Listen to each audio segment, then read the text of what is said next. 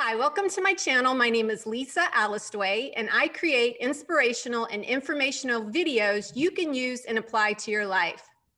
Today's guest is Scott Rouse, who is a behavior analyst and body language expert. He holds multiple certifications in advanced interrogation training and has been training alongside the FBI, Secret Service, U.S. military intelligence, and the Department of Defense. His extensive training, education, and practice of nonverbal communication has made him an expert and consultant to law enforcement, as well as successful CEOs, attorneys, executives, and entertainers. Finally, you may have recognized Scott from his very popular YouTube channel, The Behavior Panel. I will be linking his website and channel in the description box below. Welcome, Scott. Well, thanks for having me. I'm sorry it took me so long to get here. I've just, it's been so much going on. It's unbelievable. I so I apologize. You. I've been watching the uh, the behavior panel channel just blow up. Oh yeah, oh yeah, that's going good too. so right, right. So let's um, before we get into that, um, can you tell me a little bit why you chose to study uh, human behavior and body language? Well, I got into it when I was a little kid. I was about, I guess I was six. How, how old are you in the first grade? 7 Mhm. Yeah, six, six or However, seven. yeah, six, seven years old. So we lived in a little town called Louisa, Kentucky. Mhm. And my dad was the only doctor in that whole town for a while. And it was like, you know, 2,000 people or something. And we lived right next door to the school. And the hospital, which is like this really big house, was just a few blocks down. So my mom would come and get my sister and I and bring my little brother with her because he wasn't in school yet. And we'd walk down to the hospital and eat lunch with my dad. And as we're eating lunch in there one day, I said, Hey, uh, however you said as a kid, uh, I saw two buddies of mine. And what we were in, we were actually eating in his office, but it was like this huge there's another room they'd added on to it, but you could see out into the to the lobby, into the you know, little lobby part of his of his office. And I saw two buddies of mine from my class, Billy Mead and um, Robert Bellamy. No, Billy Elkins. I always say Billy Mead for some reason, but it was Billy Elkins. And um, I said, "Well, look, I know those guys." I said, "What's wrong with them?" And my dad went like this. He went, "Oh, let's see." And he said, "Well, um, Robert has an earache. He's been up all night with his mom, and Billy is pretending he's sick. And I said, Well, how do you know that? Is it however you say it as a kid? He said, Well, let's take a look at him. And I said, Okay, well, let's do that. So he said, Now let's look at Robert. So we looked at Robert and he said, Now, what do you see about his mother? And I said, I don't know. It's his mom. He said, Well, look, her hair isn't isn't done every time we usually see her. Her hair is done. She looks real pretty. She's got usually has makeup and lipstick and things on and, and she's wearing and I said, Yeah. He said, See how her clothes look just a little bit wrinkly? And I said, Yeah. He said, That tells me she's been up all night. Now let's look at Robert. And so we looked over at Robert and of course he had his hand on his ear and he's leaning on his mom. So he said, See how his hand's on his ear and he's leaning on his mom? And I said, Yeah. He said, Well, that tells me what hurts him is his ear. And I was like, Oh, this guy's brilliant. You know, oh my gosh, I can't believe he can tell that. And then I said, Well, what about Billy? How can, you know, he said, Well, let's take a look at him. He said, Look at his mother. He said, She looks pretty. Her hair's done. She's got on makeup. She looks fresh. She's sitting up straight. And I said, Yeah. He said, That tells me she got a good night's sleep. And I said, Oh, okay. And he said, Now let's look at Billy. And Billy had a magazine. And he was sitting there, had a magazine. He was dangling his legs off the little bench. He said, "See how he's dangling his legs and and his eyebrows are up while he's looking at, that." Mag- it was like highlights or something. And I said, "Yeah." He said, "Well, in just a second, in a couple of minutes, what his mom's going to do? She's going to lean over, lean over and say something to him. And when she does, his eyebrows are going to go down. He's going to frown. And he's going to look up at her from the side and he's going to talk to her for a second. She'll talk to him and she'll pat him on the, on the arm. And then he'll go back to normal. He'll go back the way he was. And after about a minute, his eyebrows will go back up and his legs will start kicking again. And that tells me he's not sick. He's just pretending to be sick. I said, oh, oh well, son of a gun, that's exactly what was going on. And I just thought my dad was was magic. I thought that was the coolest thing I'd ever seen. And from that, it really affected me. So from that day forward, my everything focused on that. Everything focused on what not only what some what somebody was going through, but what they were going to do next. So that's sort of put me in the the law enforcement military category. What is somebody as you're talking to someone, what are they going to do next? Are they going to run? Are they going to hit you? Do they have a gun on them? Those types of things. And so as I grew up, I read every book that came out, every book I could get. When I was little, my dad would read things to me. You know, he would read me things that he found or saw in the paper or saw a study, and he would read me these things. So I was er, began being educated in it when at a really, really, I guess, a, almost a too young of an age. I don't know if it's too young, but really young. So and I just kind of, no matter what I was doing in my life, that always was number one, and everything else sort of couch back to number two. So that's, and I just always been in it. Wow. So the so, seed was planted very, very young. Yeah. Oh, yeah. Yeah. Yeah.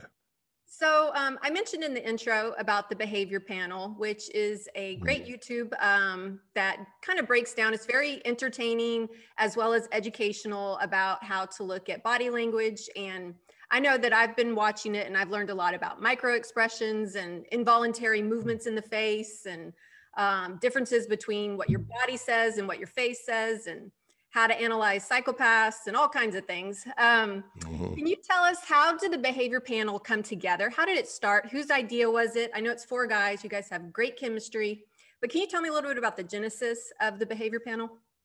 Yeah, it was well. Greg and I are buddies. We've been friends for a long time, and uh, and he's and I don't know. You should talk to Greg. Greg's he's like the alpha of this thing because he's he's that was in the army and was and ran what's called SERE School, which is where you send, um, you know, uh, SEALs and CIA. Everybody goes there. So if they get captured and they're interrogated, they won't talk.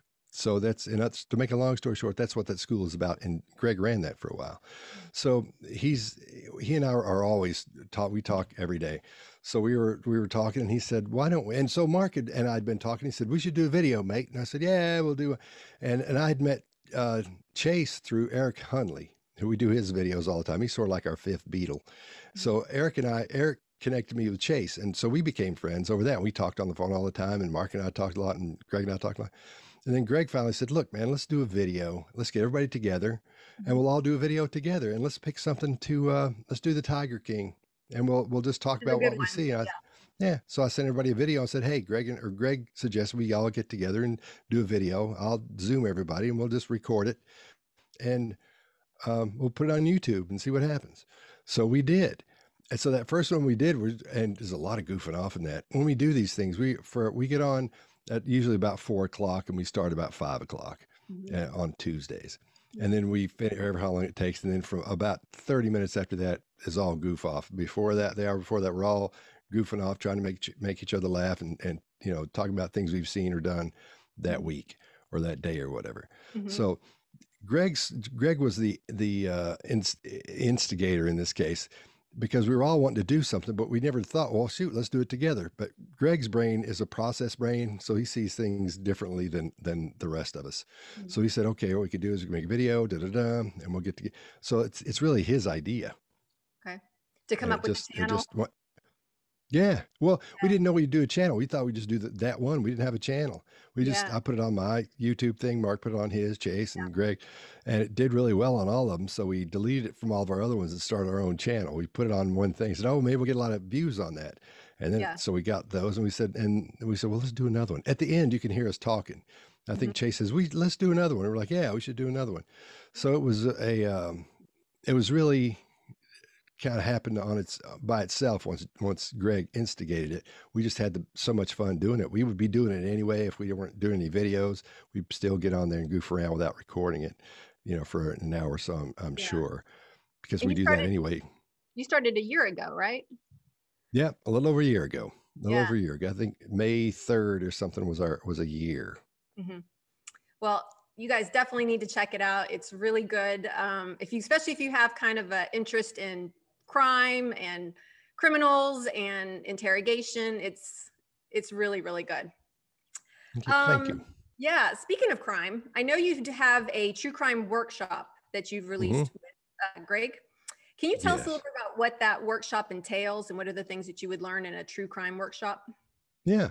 Well, we have it's our flagship course is this thing called Body Language Tactics. And you can and you you all of our stuff is at bodylanguagetactics.com. Like we're starting this um, membership site on Sunday. So mm-hmm. um, that's where everything is. So if you want to go, you can go there or go to the truecrimeworkshop.com and you'll get there. Mm-hmm. And so what we again, Greg and I were talking and he said, you know, my, he said, Dina, his wife, she really likes these true crime shows. I said, Amber, was my wife, said she's watching those all the time. And he said, I can't stand them. I said, I can't stand them either. So violent and going for what we do for a living. you'd think that'd be, we'd be into, but there's, you know, we were both like, yeah, they're so violent and gory. But then Greg said, but you know, there's, there's a, a structure to these. And I said, mm-hmm. yeah, because I've only watched a couple of them. He said, there's a structure to these. I said, okay. He said, what if we put a course together where we, sh- we, we walk people through this structure and we said, here's what happens here. When the first thing you'll see, eh, first thing that happens is the 911 call. After that, the, the police show up, and it's the first responders show up, the ambulance, the police, those types of things. And then if it looks like it might be a little iffy, the detective will show up. And then what happens from there? So, and they, and all these shows have the same structure, the very same thing. So we developed, uh, eh, again, from Greg's instigation, this thing called the liar's loop. And the liar's loop walks you through how to and we're teaching it to law enforcement now, and it's really doing well. So it's sort of becoming the new way to approach uh, breaking down a lie in interrogation. And the liar's loop walks you through the things you see in a lie and how you can use things in that loop. It's five steps or four steps to get to the person where in interrogation we call it boxing them in where they can't get out and they have to say you know well i don't know or whatever so you get them this thing we call the death spiral of a lie that's the key to it for for for getting someone to admit they're they they are not being are not I don't want to say lying, but they're that they're being deceptive. In other words, mm-hmm. or something isn't right here. Mm-hmm. So we de- and so we went in and developed that in depth. That that idea we developed that in depth, and that's the first in depth.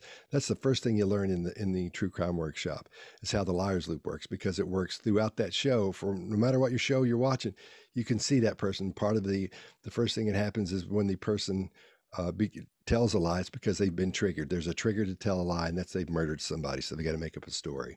Mm-hmm. They call nine one one, and the cops show up, and then it, it, there are steps after that that tell you exactly what's happening in those and how to use each one of those steps to get to the right answer for things. And once you watch one of those shows after you go through this course, and it's not that long, the the lessons are all three and four, seven minutes long. Mm-hmm. You understand what's happening better, and you can make a better call on whether that person is uh, guilty or, or, not maybe not guilty, but but having more to do with it than they say or having to do with it than uh, than you would before. And our mail used to be, oh, you know, I really like the course. Now it's I can't believe what happened in the show here, and they're explaining to us what happened from the things we did and taught them in the course. Mm-hmm. So it's it's that's the fascinating part is how it's affecting people, how much they like it yes. once they get in there, and how much they actually use it. Yes, yes. Um, so let's talk about lying a little bit and how to uh, maybe spot it. I know um, you guys talk a lot about finding a person's baseline. Everybody's a little mm-hmm. different, and some of these tactics don't work on everybody. But maybe um, just kind of maybe break down some tips on how to spot lying or deception. Okay, well, let's talk about you because I've been able okay. to talk to you for a few minutes, and it's one of those things personal. where you no, no, no, no. but when you when you as you speak with someone, especially for the first time, and you get to you, you just pay attention to how they talk, the the tone of voice they use, how high pitched is it? You're still you're still not back. You're still not back to normal when we were talking before this. You're still up here a little bit, so you're coming down slowly but surely. So you're you're not nervous. It's not me. It's just because you're working now and you so you've got your work thing on. So mm-hmm. you're you're slowly coming your voice is slowly getting a little bit lower and you're starting to move a little bit more back and forth. Before you're all when we, before this you were we were talking you were moving around and then you sort of tighten up as everyone does when the camera comes on and now you start to relax a little bit. You're actually if you'll go back you look like you're a little bit shorter than you were before not much and that lets me know that you're relaxing some. Mm. so that's a baseline. You, you see what that person sounds like how they react to your remember when we were talking earlier and i was interrupting you and, and asking you questions? I yes. shouldn't tell you this but i'll tell you i do that on purpose because i like to see how you react to those. So i can get so if i see you're surprised or you really don't understand if i don't complete my sentence i like to see what you look like. So i can so when i so if that if i need to ask you a question and you and I will know if you I'll have a pretty good idea of whether or not you are pretending you didn't hear me or didn't understand or whether you really are because oh, wow. you made specific uh, expressions when you were doing that for those types of questions. That's why those questions were a little bit different each time. So, and there were obvious questions that you never think of, but that's what was going on. So I, mm-hmm. I shouldn't tell you that because now you're going to, I can't trust this guy, but I can't help that. That's, I've just done that my whole life. So it's one of those things where, where it just jumps out. So since you brought that up, that's, yeah. that's how you do it. You, you get the baseline by seeing how they react normally to things. You ask them questions you know the answer to.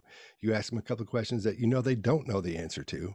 And then you see how they react to those and you keep that in mind as you go forward and you ask them questions about what has happened or a situation or what they've done or may have done or not may not have done mm-hmm. so that's in a nutshell that's baseline baseline whatever changes from the way they were acting to the way you start asking questions in this section that's that's the change in the baseline so you'll you get a pretty good idea of what's happening and that's all that is that just gives you a, a really good idea of of whether that person is comfortable or uncomfortable And that's the bottom line. That's what you're looking for are the differences in comfort and discomfort. As I'm speaking with you, do you become uncomfortable? And is if you do, is it something that I said? Is it something I did? Is it is it this haircut? Is it because my nose is so big? What what is it? So I, I and then if I'm if you're uncomfortable, I start talking, and you become comfortable. What have I done? What have I said that's helped you calm down some? Yeah. So I'm not speaking as loudly as I was when we first got on here as well, mm-hmm. because that's part of it as well. I wanted to see how you would how you, so it sounds like I'm being a little not aggressive, but in a passive aggressive way, talking and trying to communicate and asking you questions when you as you begin to talk. And I can see if you get frustrated easily, I can learn a whole lot about that. So the baseline anyway, go back to baseline. That's that's the key there is finding out how they act normally. Since I don't have a lot of time with you before we start doing this, or as I as we I know we have an hour or something you've got. So that's why I like to do that fairly or I don't like I'm not gonna say I like to do it. That's why I do that fairly early so I can see what you're get a good baseline on and see what I'm dealing with. So your brain definitely is always like working as a body language person. Are you constantly always on and always like assessing people or do you turn it off? If I'm outside the house, I do. I, Yeah. th- but that's one of those things I when you when you train um, law enforcement and the military to pay attention all the time, it's just situational awareness. Some people say, "Oh, you live in fear or you're paranoid." No, I'm just paying attention to what's going on around me. Most of the videos you see on TV where something goes wrong and somebody gets hurt or somebody gets robbed, they're not paying attention to what's going. You go, "I can't believe what's this guy sneak up on this one," and and if all all they had to do was do this hmm as they're talking, just get a quick look at what's going on and see what's the difference. See if see if they see anything odd. And a lot of people don't don't do that. So Yeah. I I I I use I most of the time I don't at the house. It's my wife and I, and it's you know Yeah. no, it's not on at the house. But if we go somewhere after if I'm with friends and those types of things, then it goes way down. If we're on the behavior panel with those guys, you, you know, no, it's you you like to think, yeah, we watch it. No, we don't watch each other you know it's just because we're we're relaxed and you know Yeah. there's no no need to fear anything there Mhm. unless you're dealing with an emotional situation you might touch on something to see if you see anything weird but Mhm. Outside of that. So people say can you turn it off? You do but there's there's really and you'll hear other people say oh yes i can turn it they can't they don't turn it off in no way. Because you you're interested if your true interest is in that you'll say oh yeah i can turn it off no you, you don't because you want to see what's happening. That's that's i mean it gives you a buzz to understand what that person's thinking and you say oh, okay i saw this coming saw this coming. Sometimes it, you may seem distracted or, or you may have a you may um, change the conversation dramatically because you see something in that person's expression to something else that would be the only cue to might let you know that somebody's doing that to you i guess Okay. Well, that's interesting. I think a lot of people may be oblivious sometimes to the signs and people's body Oh, yeah. language, and they're just kind of, um, and, it, and it's kind of a disservice because maybe that's why they continue to have a lot of fights or maybe different stuff going on that they can't resolve. exactly Um, okay, so let's talk a little bit about. I know that you are a healthcare body language mentor. Mhm, Um, mhm. Can you talk a little bit about that? Yeah. Um, health. My dad's a doctor, so I grew up in that world. Watch it. I'd go to the hospital with him, and, and when he read films, when he he was a surgeon, he was you know a general practitioner, and then became a surgeon, then became a radiologist. And he would take me to the hospital with him, and I could I could wait in his office, and and I could hear him talking about things, or if he was reading films, he would explain to me what he was seeing, all those types of things. And so I really got interested in that, and I got interested not only in what was going on, but the relationships people had within that world. Like you had the doctor, then you had the, the people that work with him. You have nurses and and physicians assistants and different, you know, the receptionists. You have all these people that work. So I thought that was fascinating how that worked. Like a little, everybody had their own little beehive. So what we found out lately in the past few years is that technology is severing that relationship with the patient and the doctor. There, there's there's a gap there, and when that happens, that's when the the malpractice cases just skyrocket. They go through the roof. But the thing that they found out as well that that they've proved so far with studies is that when you engage the patients with with specific body language and, and body language cues and and what I'll call tactics, since we have that course, uh, those malpractice cases plummet. There are guys that don't get sued because they engage these specific um, body language um, tactics, is the only way to say it, in there, not just with themselves, but with everyone in their office, everyone that works in their beehive. Mm-hmm. So when the person comes in, for example, I had I found out I had um, thyroid cancer a couple years wow. ago, and when I was I was going through the process of that, I, would I'd had um, parathyroid problem. Listen to me, I'm talking about my I had parathyroid problem, had my thyroid taken out. Sound like with those old women sitting around talking about what's wrong with them. So, but it goes with the story. So I had I was having my parathyroid taken out, There's, and um, as I went through this process, um, I went to the, to the doctor, and when I went in, I had to put my card in a thing and and then the woman the, the, the lady behind you know the receptionist wasn't paying attention. She was just she was looking down never looked at me the whole time i was talking to her. Mm-hmm. and i'm not going to say where this hospital was but it was it wasn't where i live and it wasn't where i got my work done where i got everything done. But it really made me mad because i went through a situation where nobody there was paying attention to me like I need to have attention to it. But I, but I looked at it from a patient's standpoint because I'd been hearing there were all these problems. So I was watching all these and I experienced all these things people complain about are true. And I saw all these things go down, all these things happen from the nurse coming out and saying, Mr. Rouse, real loud, and me not, you know, yelling my last name, not not looking out, just looking down at a sheet of paper and kept looking down. And when she came out and did that, I didn't say anything. She said, Mr. Rouse. And then finally she looked up and I said, You looking for Scott? Yes. I said, Okay. So I followed her down the hall. We went through that and it was just horrible the whole time. Mm-hmm.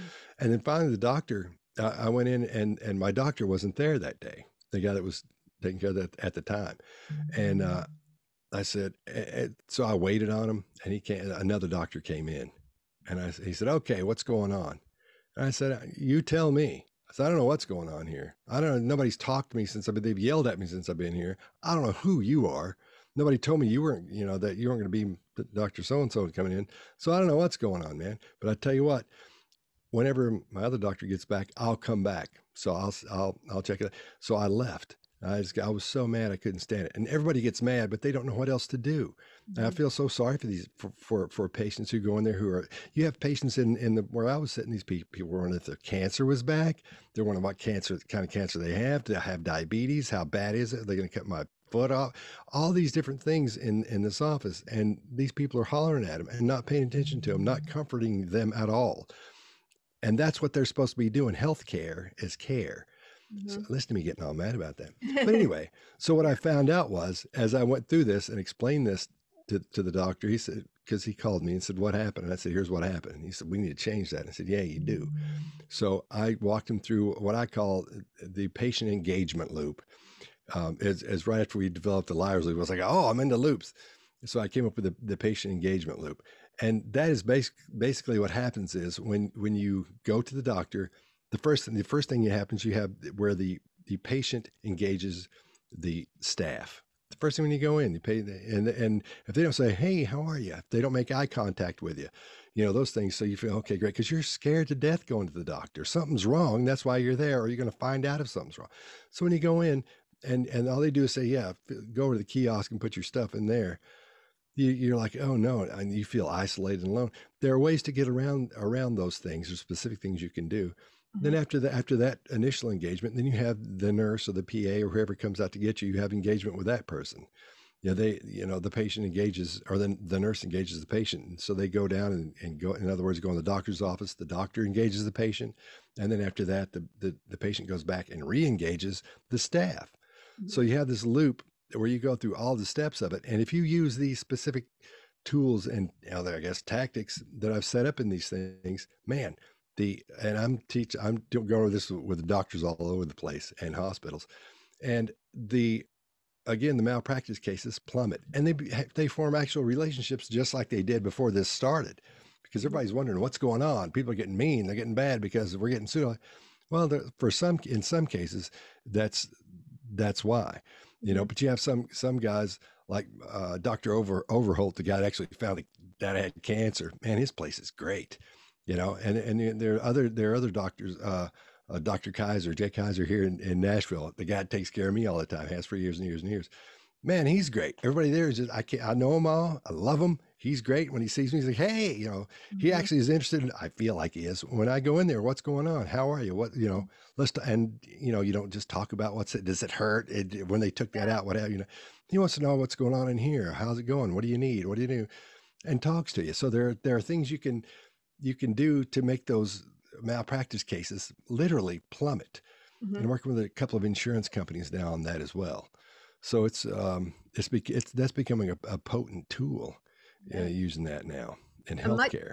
a much needed one. There's definitely a gap. I know from my own experience. I've gone and seen a primary care. They don't even look up from their chart. They don't even look at you. Ugh, You know, and I have a so whole yeah, their bedside an manner. on that.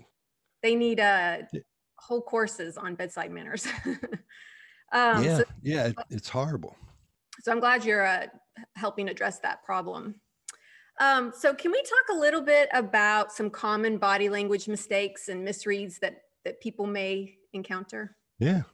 Yeah. Oh, there are tons of them. Those we call those absolutes. That's when somebody says, and I can talk about noses because mine's so big. They say, well, when he scratches his nose, that means he's lying. He's not telling the truth. It means your nose probably itches. itches. You don't have, and they say, well, there's erectile tissue in, in the nose. Yeah. In, Yes. in the nose. And that's what makes it. No, there isn't. It's nose tissue in the nose. There's no erectile. That's so there's all these things you hear from TV and movies and magazines. Everybody always hears when you cross your arms, that means you're not into what the person has to say. You're turned on. No, that, that, that could show interest. You could be, you could be doing this and, or it's more comfortable that way, or it may be cold.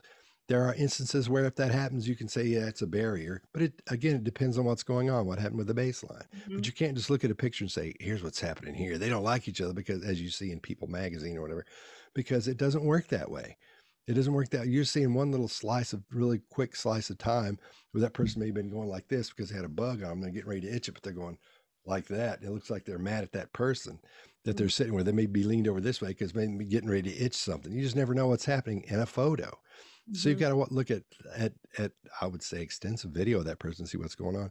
So there are a lot of things that, that people will do that, that people assume mean specific things. For Yeah. example, a, the great one I like to use is this when I talk about this is at the Nashville Entrepreneur Center. I was the entrepreneur in residence from 2011 to 2017. I've helped people raise almost a little, or actually now I'm over half a billion dollars in funding, not just there, but uh, from from really around the world. And what I noticed was I would I would video as we were as I was training these people to to do their pitches, so they could use their body language correctly and those types of things. And everybody, just as a side note, everybody I've ever trained in for uh, an entrepreneur for uh, pitching something, they've all been funded. I've had two on the Shark Tank, and they got funded. And Everybody, everybody, I've everybody from man, woman, child, whatever, they've all been funded. And it's from and one of the keys is this is to understanding that the person you're looking at, if you're looking at a group of um, investors and they're there, for example, at the Entrepreneur Center, we would have 500 to 1500 investors from around the world watching these pitches. We'd have a big, make a big deal about it, have a big stage, and people come out and pitch. And I would video these things. I would video the rehearsals. I would video the pitches that would happen up to that point where would, the crowds would get bigger and bigger. And I would always, not only would I video the, the person pitching, but the crowd, the people who were doing it. And what I noticed was when you're pitching to someone and they're doing this and they're listening to you, oh, yeah, it's they're not going to invest in you. They have, that's the last, they're thinking about their email. They're there because they want to be part of the show. They want to be part of their schmoozing or they're there because somebody said, look, my kid is going to be doing this, going to be pitching whatever, my friend, my wife, my husband. Will you go? Oh, yeah, sure. I'll go watch them. Eh, no big deal. And they'll come and they'll stand there and smile and watch. The person that you're that you want to really focus on, and everybody focuses on those smiling people when they're pitching. They think those people are into it. Yeah. The person into it is the person who looks exactly the opposite. They're doing everything you ever heard that you that says someone is into what you're having to say is all this. They're seeing it, and this is for pitching the, they're doing everything opposite. For example, a lot of times you'll see this, and that's that says everything. Uh, they see him frowning. They don't like me. They see they're covering their mouth. They've got a barrier up right here. They've got their arms across, doing all these things, and they're even sideways. But what they're doing is that's when you're seeing internal dialogue, and that person is thinking about what you're saying, and will it work for me?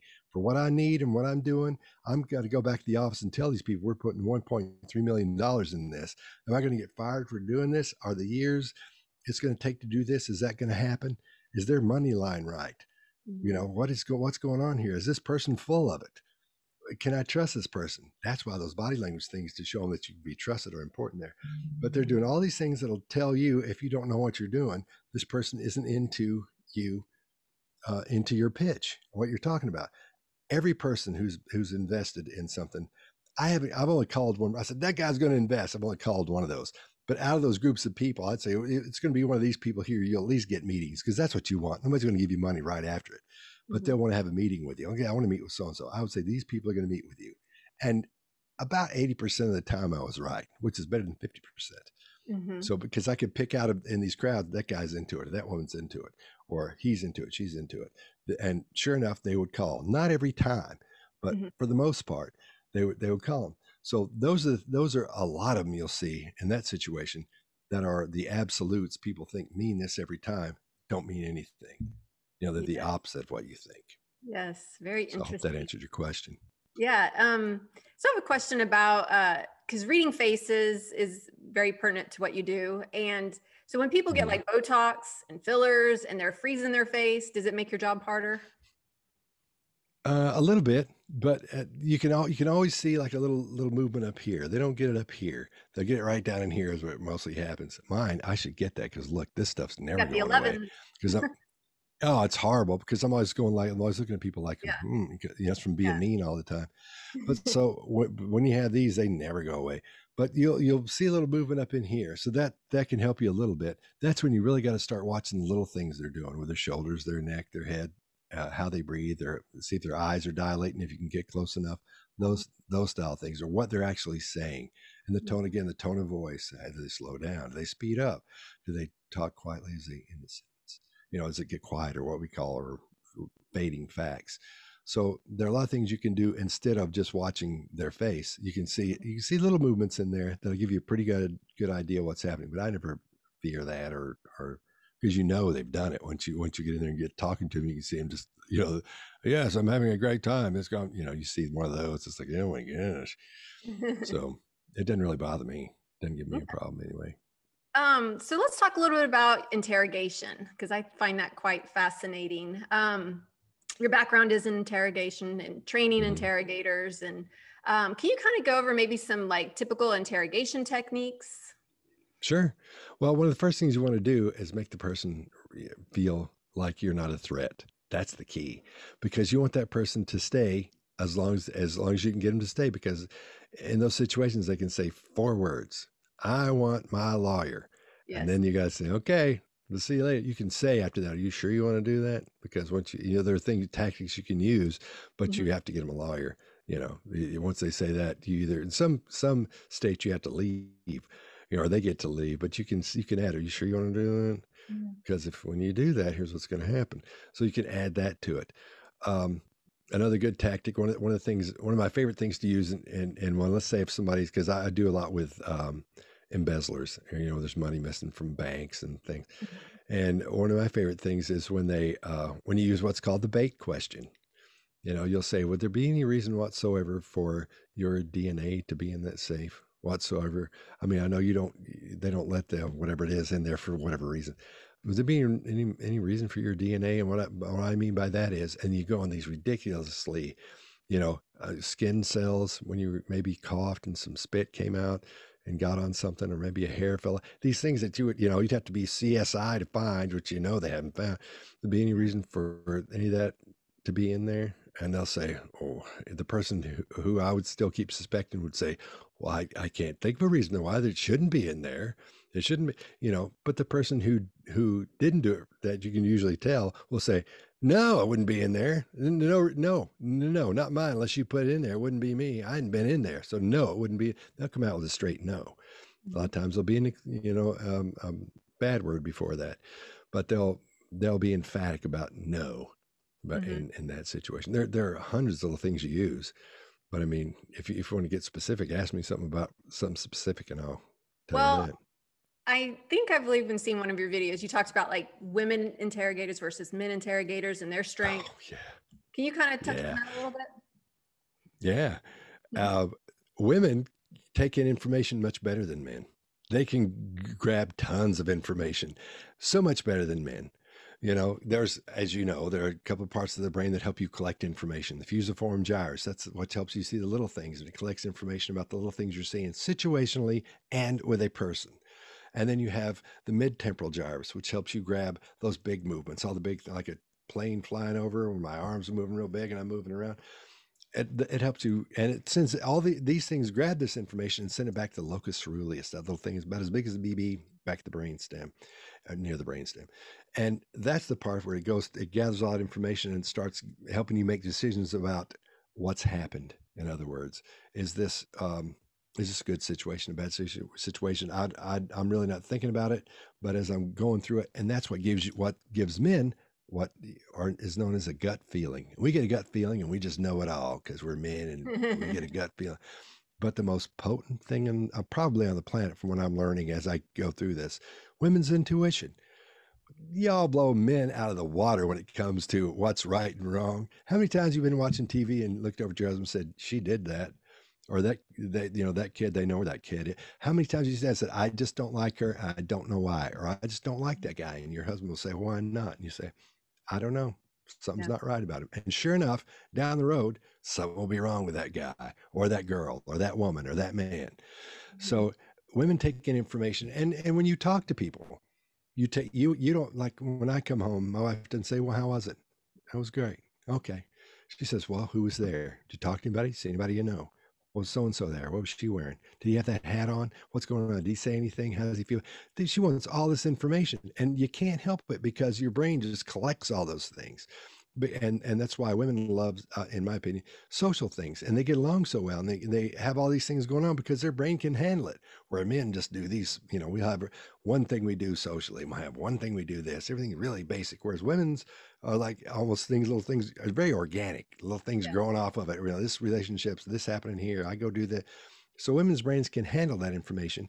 That's why women interrogators get man, they'll spot things you'll never think of you come in after talking to somebody and say, well, so what, what, what, do you, what do you think? And you'll mm-hmm. think, well, this person did it. She'll go, here's why I don't think he did it. Mm-hmm. Well, because this is, he said this, whatever. Go ask him about that. You know, okay. And you go in and you find out, yeah, she's right. You know, you'll be 30 minutes into a four hour thing mm-hmm. and son of a gun, you go down that road and, and, then the whole world opens up. A, it's a whole new thing. Yeah. So that's my experience with it anyway women interrogators are are just one. Greg will tell you the same thing if, if you get him on here and talk to him. They're fantastic. I mean, they they see things that men just don't catch and see. We'll see it and hear it, but it, we don't collect it that way. We don't go through it that way. We don't get that our gut feelings about the big chunks of stuff. Where women's look at all the little bitty things. That's why they're mm-hmm. so good at it. So, so I know in interrogation you need to establish trust to get that confession. And so, would you mm-hmm. find that women are more unassuming that they can establish that trust faster and that um, I don't know. What do you think of that? Well, a lot of times uh, it depends. A lot of times women, some, the ones that, that I've seen will try to do the thing where they try to look all pretty and sweet and cute. And I don't understand this or that. But once you get into it, that goes away quickly. And you get to talk to that person as a person once you can get through those. So they, of course, they try to, some people will try to build rapport with you as you try to build rapport with them. Because you, in my situation, some people come on a little bit stronger and but i like to i like to be the hey we're sort of let's just talk about this whereas some other people may come on a little bit stronger than I would because I want that person to like me, so I want to stay in there and be and feel weird about leaving. You mm-hmm. know, so um, women are are are they can see a lot of things and like and and there are uh, other things they they come from a completely different point of view than I come from. But once you start talking to them, everybody's pretty much the same. When you get in there and start talking about if somebody's in trouble or not, if they're in trouble.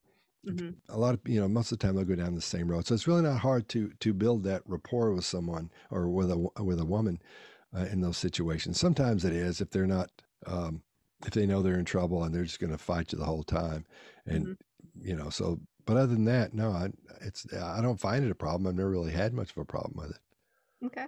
Um, can we talk a little bit about artificial intelligence and, and technology and how it is um, impacting the body language world. I know, like uh, with 911 calls now, they can kind of detect and uh, decipher lots of things from a you know through AI and technology and making our mm-hmm. you know, the job easier. Can you touch on yeah. where we're going with that and what we can expect to see in the future? Yeah, well, in those situations, you, you're when you were talking about AI and, and 911 calls, you're listening to stress levels. You can you can we can't hear and see specific things. We can get a pretty good idea what it is. Say, oh, they sound stressed, but the the um, the AI can now figure out what level of stress they're at. What is this, is this person? By the way, they're saying specific words. Is, are they being honest or are they being deceptive? Whether it's it's it's not 100. percent How can it be 100 percent it's not. It'll be close you know people say yeah it's wonderful it's really good and and because it, will get rid of like interrogators they'll, they'll they, theoretically they would be gone he just turns the machine on these people. But i don't i don't think it's going to go that far because you know what happens in all the movies when that when that happens. But um yeah there's but there's a lot happening you, know, you, you see eye scans and you can the computer the uh, ai can tell where the eyes are getting bigger smaller and they can see hot spots on you and those types of things and take all those things in, into consideration that you can't see. So mm-hmm. specific parts of the head and the face lighten up um, or getting warmer or colder as they go through a story or as they're talking. So it, it's it's going to be once once it gets all worked out and we learn as much as we can about it i think it's going to be fabulous. I think it'll be fantastic. But of course like anything else you know robots you don't want them to rule the world. Send so, a robot into yeah. the interrogation room. Yeah. So that's you know i don't know. We'll see what happens. You always have to have a person there somehow involved yeah I yeah. I think so. I, I do find it fascinating though how much um we have the technology has advanced just in the last like 20 years and applying it to situations like this that people uh, may not even mm-hmm. realize that you know the robots scanning you and figuring you out so. Mm-hmm. um let's see here. What is my other questions? Okay what do you have as far as body language tips for better communication and relationships? Um listening listening yeah. is the most important thing. And so when you're listening, a lot of times you have to look like you're listening. So to do that, all you got to do is cock that head a little bit so the ear gets so it looks like you're using your good ear to listen. So you might when somebody gets into something, you might want to not like lean in real hard, but turn your head a little bit, look like you're listening. And when you're when they're listening, just act like you're listening. Don't move a whole lot, you know. So and nodding the head a lot works too, because once you start nodding your head like you just did, once you start nodding your heads, the other person nods their head as well. And you can use and yeah, and when it's your turn to talk, another another here's one I shouldn't tell you this, but I want to tell you this anyway. So when I'm talking to someone and I got a lot to tell them, but I don't want I don't want them to talk because I don't want them to be thinking what they're going to be saying next. I want their brain to think they're the one talking. So what I'll do is this: as they're talk, as I'm talking, once they finish, I'll turn my head a little bit like I'm listening to them, and I'll do my head like this. And as I do, like you see how you start that. So I'll do my head like this, and as I'm talking, I'll I'll pull in a little bit every now and then. So it looks like I'm trying to get information from them as I'm talking, and sort of do one of these things. Not really big, not like hey, look what I'm saying, but you know, mm-hmm. so it looks really um, it looks like my looks like they get the impression that I'm listening to them, even though I'm the one talking, because it looks like I'm listening and it looks like I'm trying to pull information from as I'm as I'm doing that. Mm-hmm. So they're specific, and then you sort of frame your face this way, and you kind of there are a lot of things you can do to to help that. But that's that's one of the key things is listening and looking like you're listening. I mm-hmm. guess that's the way you'd say that grammatically correct. Yes. Appear to be listening. Yes, for sure. Um, so do you have anything else that you would like to add to today's discussion on body language, behavior panel, interrogation, anything that you would like to add? Don't judge people by their haircuts. Look at this. Okay. It's one of those. I've been, well, I've been wearing a hat all day and I tried to brush it real quick and make it look semi-normal. Um, I'd say trying to don't don't believe there are absolutes. When you see somebody look down to the left or up and to the right, whatever that stuff is, don't believe that when they say that means you're lying when they do that. So I know they're yeah there are there are no absolutes. There's not one thing a person will do that will let you know they're being honest or dishonest. There's not one body language cue you can see that says that person is going to do this or they're going to do that. It it there are no absolutes. Those things may suggest something. They may may indicate or denote something but they don't mean that's going to happen or that person is doing that or thinking that every time you see it. Yes that'd be my and people who are trying to sell that are con artists. Well it's it's yeah, they just they're they haven't educated themselves. I used to feel that way until Mhm. I thought about it a long time, and I think they just haven't educated themselves. They think they'll Google something that's that they'll see in People magazine or a, a movie, those types of things, and that's when they'll say, "I know what that means," and they'll go out and start teaching people that. So I used to think there were cons and things, but as I got older, I realized they just don't have the right information. They're not con, and they just haven't updated their. Let me give you a real quick story. Yeah. There's a thing called the the uh, well, we won't, I don't know, 735 uh, or 738 55 rule of communication. I was going to say this, will take three minutes. And that says that communication is is 7% the words you use, 38% the tone of voice you use, and 55% of communication is body language. Mhm. Well, that's when the first time I heard that, there's a guy named uh, Albert Mehrabian, and I called him up. This was back in the 80s. And I said, Hey, man, this is when he was at, uh, oh, not Berkeley. I can't remember what it was at the university he's, he was the professor at. And I called him up and I said, Hey, man, I'm hearing this thing called the 73855 rule. What is that? It doesn't sound right to me. And he said, That's wrong. That's not what people are saying. That I did two different studies that mean two different things. Mhm. And what they're telling you, somehow somebody's put them together and come up with this thing. I don't know what that is. I have nothing to do with it. Please tell everybody you meet when they comes up that I didn't have anything to do with it. And to this day, when you see somebody say, communication is 7% words, 38% tone of voice, and 55% communication, that person hasn't educated themselves. They haven't updated their, their information. So they're not lying to you. They're not a con. They just don't know what they're talking about. They're, they're not, their, their studies aren't in depth. Not that they don't know what they're talking about, but they haven't studied and updated themselves, which, you know, I try to do every day, Yes. but so I'm a little biased. But so that's what you're seeing actually. oh, okay. Good. Noted. Thank you. Um, well, thank you, Scott, for being on my channel today. I really appreciate it. It's been quite interesting. And um, if you guys like this video, please leave a comment below and hit the like and subscribe button. And uh, also the bell to be alerted when the next video drops. Thank you, Scott. Thanks so much for having me. I really appreciate it. Thank you.